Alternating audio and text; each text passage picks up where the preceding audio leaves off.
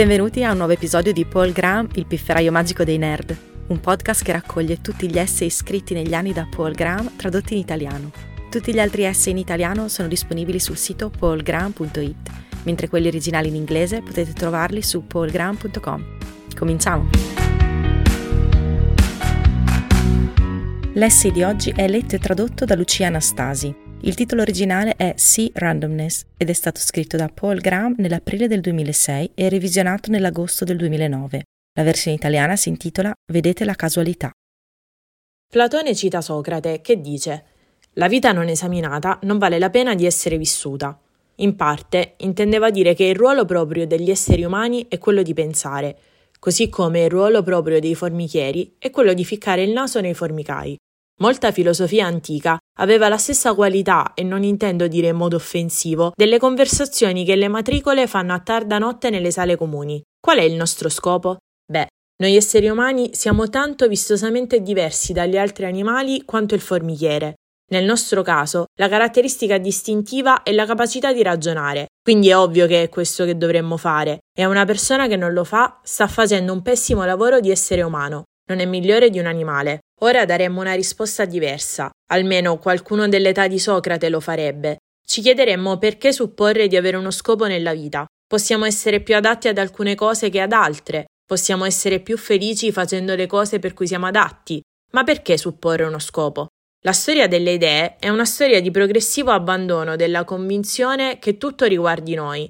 No, si è scoperto che la Terra non è il centro dell'universo e nemmeno il centro del sistema solare. No, si è scoperto che gli esseri umani non sono stati creati da Dio a sua immagine e somiglianza, sono solo una specie tra le tante, che discende non solo dalle scimmie, ma anche dai microorganismi. Anche il concetto di io si rivela confuso se lo si esamina da vicino. L'idea che noi siamo il centro delle cose è difficile da abbandonare, così difficile che probabilmente c'è spazio per metterne da parte altre. Richard Dawkins ha fatto un passo ulteriore in questa direzione solo negli ultimi decenni, con l'idea del gene egoista, No, si è scoperto che non siamo nemmeno i protagonisti, siamo solo l'ultimo modello di veicolo che i nostri geni hanno costruito per andare in giro. E avere figli significa che i nostri geni si stanno dirigendo verso le scialuppe di salvataggio. La lettura di quel libro ha fatto uscire il mio cervello dal suo modo di pensare precedente come deve aver fatto quello di Darwin quando è apparso per la prima volta. Poche persone possono sperimentare oggi la reazione che ebbero i contemporanei di Darwin quando l'origine delle specie fu pubblicato per la prima volta, perché oggi tutti sono stati educati a dare per scontata l'evoluzione o a considerarlo un'eresia.